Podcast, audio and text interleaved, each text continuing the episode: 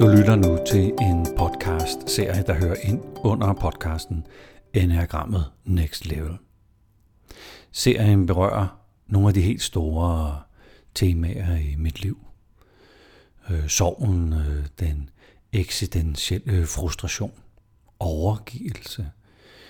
Om for mig noget meget, meget vanskeligt at bede om hjælp og give, øh, give slip på den del af personligheden, som bremser for, at man kan udvikle sig. Tusind tak, fordi du lytter med. Det er den 5. november.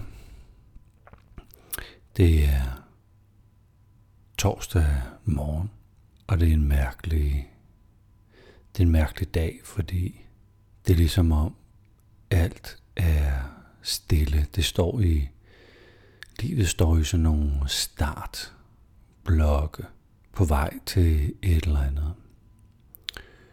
Louise øh, er igennem sin, hvad, 18-19 dage i isolation, og jeg regner med, at vi kan være sammen på fredag eller lørdag. Jeg var lige forbi med en pose mad til hende i går.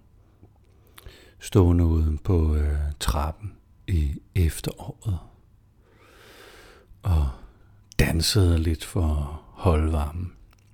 Det er ligesom om, ja, isolation er naturligvis, hvad det er, isolation.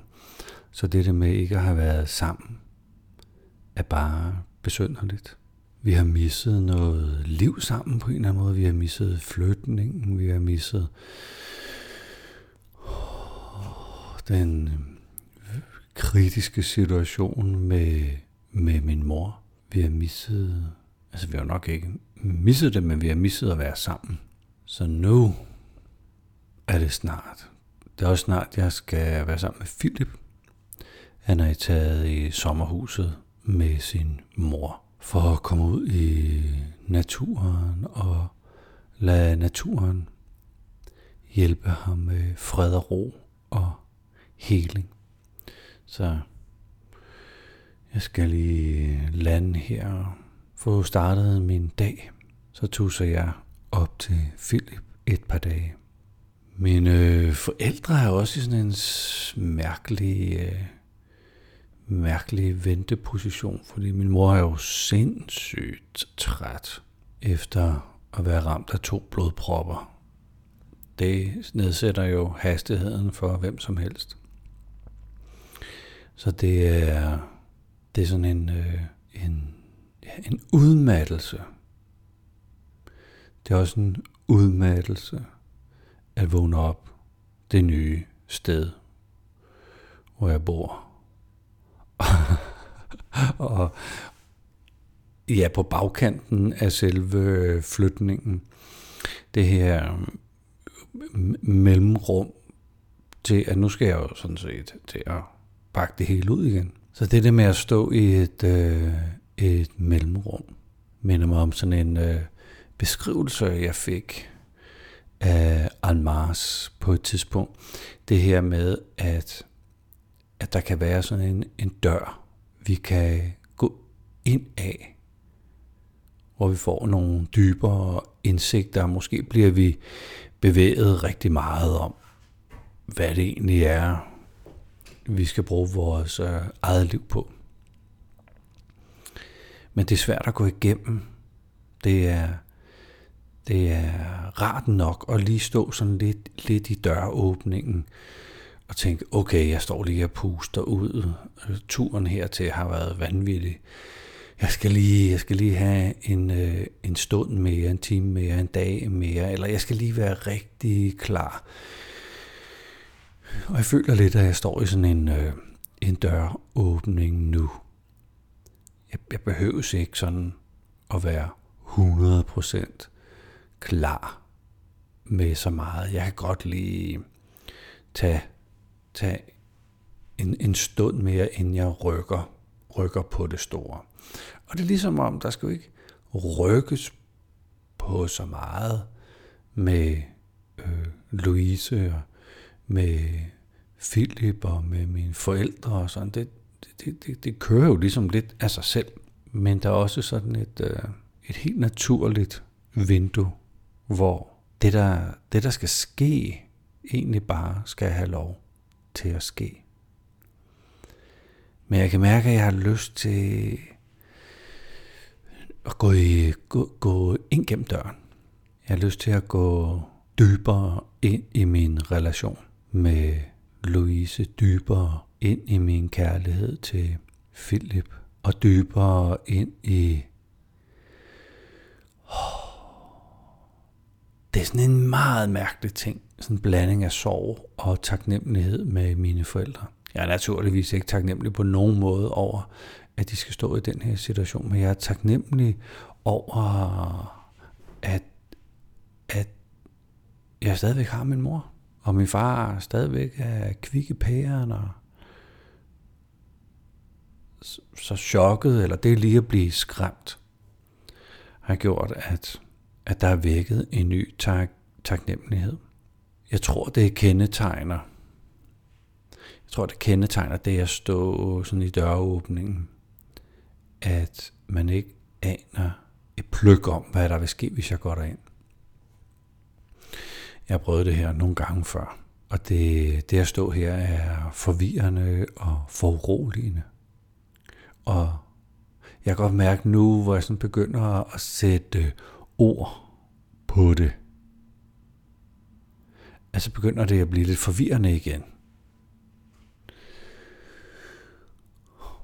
Og, og nogle gange, det er i hvert fald min erfaring, så skal jeg bare gå dybere ind i relationen, dybere ind i kærligheden, dybere ind i øh, det, der sker med mine forældre. Der er noget, der slår mig lige nu. Der er noget vildt, der slår mig. Jeg, øh, jeg har ønsket at lære én ting i det her liv. Jeg har ønsket, at inden jeg krasser af, at jeg har lært elske. Jeg talte med, med et herligt menneske for nogle måneder siden, og hun undrede sig over, at jeg ville lære at elske. Fordi hun mente, det sådan var en medfødt. En, en medfødt kvalitet. Og at hun ved, godt ved, hvad det vil sige at elske.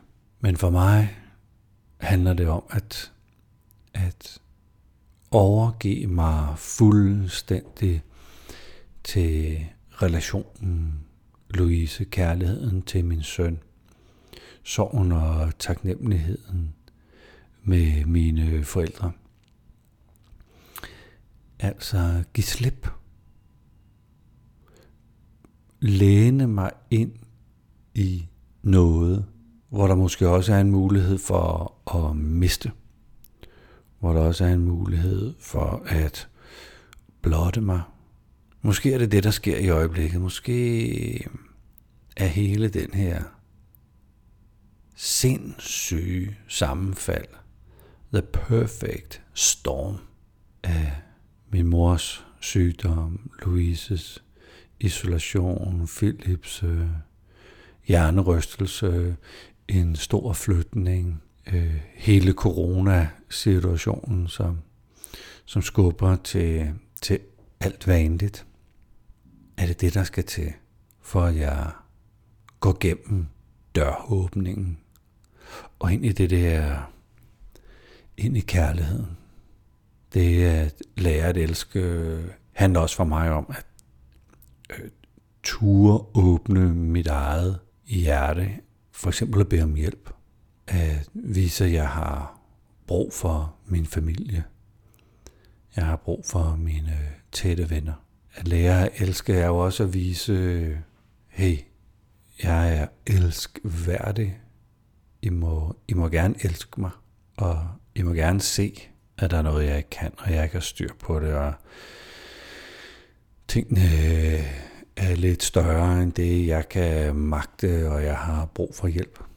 Det må, det må, det må familie og venner godt se. Jeg tror også, det her lærer, at elske også er at passe, passe på mig selv. Jeg har truffet nogle, synes jeg, øh, stride beslutninger om at passe på mig selv, frem for at gå ind og gøre noget for Louise eller Philip eller, eller mine forældre. At, at jeg havde lige brug for selv lige at have en time for mig selv, inden jeg gik ind og øh, trådte til. Det tror jeg også er at lære at elske. At, at ja, det hedder vel at passe på mig selv, men, men det hedder faktisk også at ære mig selv på en eller anden måde. Og stå op for mig selv. Så måske har hele, hele den her, hele det her sammensurium af vanvittige events givet mig noget af det, jeg, jeg har ønsket at møde. Jeg har haft en god lille øh, vane med at ro en halv time på min øh, romaskine. Det har jeg så ikke øh, gjort de sidste par dage, fordi der er intet sted, jeg kan placere en romaskine i det her flytteråd. Men før, der havde jeg en god, god lille vane. Og det gjorde jeg sådan, var forholdsvis smadret og lå på gulvet sådan lige og, og landede og samlede mig og fik, fik strukket, strukket kroppen. Og på et tidspunkt ligger jeg der på gulvet og slapper af og har lyst til, at det, der skal berøres i mig, bliver berørt. Og det, der skal bevæges i mig, bliver bevæget. Og det, der skal kastes lys på, at det bliver oplyst.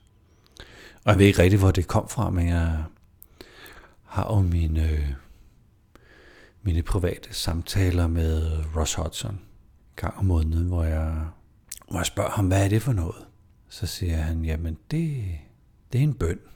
Det er en, øh, det er, det er naturen i en øh, bøn, hvor man ikke beder om noget. Man beder ikke om, at man skal blive rask, eller man skal, man skal øh, vinde i lotto, eller at det må at ens barn må komme øh, i live hjem fra krigen og sådan noget. Man, man, man beder ikke om noget, men, men, men den her form for bøn, hvor man lader noget, en form for intelligens, gøre det, der nu skal gøres. Den øh, rene overgivelse. Det, er, det, det var det, jeg oplevede. Og det gav meget god mening, fordi jeg kan ikke gentage det. Så, så det er ikke noget med, at jeg kan, jeg kan sætte mig, når jeg mediterer, og lade det ske. Det er et meget godt lille mantra, jeg har fået mig, fordi det, det gør noget, det gør mig rolig.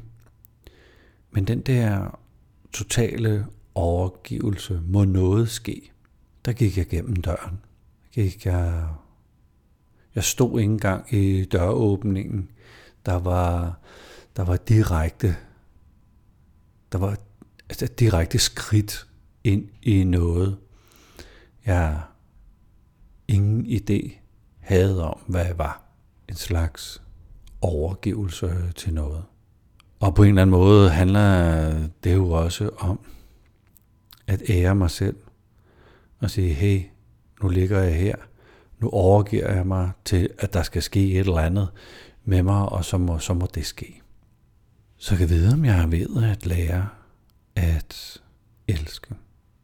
Det føles dejligt uvandt, som om at jeg er ved at bevæge mig ind på et nyt territorium. Det føles opmuntrende som, ja, hey, Flemming, du, uh, du er færdig noget. Der, der, der er et eller andet, ja, du, du er på vej. Så uden overhovedet at vide, hvad det er, der egentlig sker, så vil jeg fortsætte med at tage de der forunderlige skridt hen mod døren, forbi døråbningen og ud i det uvisse.